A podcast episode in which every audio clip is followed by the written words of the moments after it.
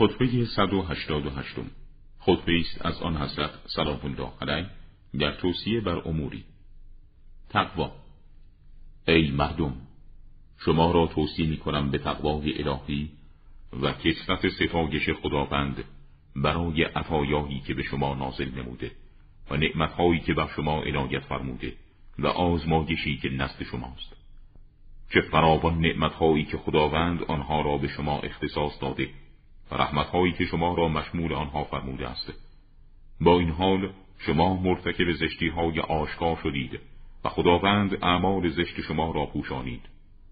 و شما خود را در معرض گرفتاری به نتایج گناهان خود قرار دادید. ولی خداوند به شما مخلت داد. مرگ. توصیهتان می‌کنم که به یاد مرگ باشید و قفلت از آن را کم کنید. شما چگونه غفلت میبرسید از چیزی که هرگز از شما غافل نیست و به کسی طمع بسته اید که مهلتی به شما نخواهد داد.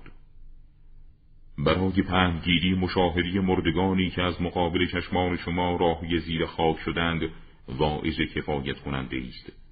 آنان به گورهای خود هم شدند بدون اینکه به اختیار خود سوار مرکب مرگ شوند و در قبرهای خود فرود آمدند. بدون اینکه میل و آزادی در این نزول داشته باشند. چنان از این دنیا ناپدید شدند که گویی آنان نبودند آباد کنندگان این دنیا و گویی سرای آخرت خانه همیشگی آنان بوده است. از آنچه وطن اتخاذ کرده بودند به وحشت افتادند و در آنچه وحشت می کردند وطن گزیدند و به آنچه از آن جدا می شدند اشتغال ورزیده و تباه کردند آخرتی را که به سوی آن حرکت کردند. آنان نمی توانند از کار زشتی که مرتکب شدند جدا شوند و نمی توانند به نیکی هایی که انجام دادند بیافزایند اونس به دنیا گرفتند. دنیا آنان را فریب داد و بر آن تکیه نمودند. آنان را بر زمین زد. سرعت حرکت رو به فنا. سبقت جویده مردم خدا شما را رحمت کناد. به آن جایگاه های خود که به آباد کردن آنها مأمور شده و ترغیب به ورود و به سوی آنها دعوت شده اید.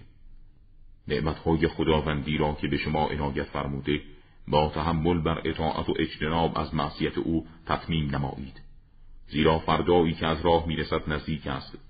چه شتابان میگذرد ساعتها در روز و روزها در ماه و چه سریع سپری می شود ماهها در سال و سالها در عمر.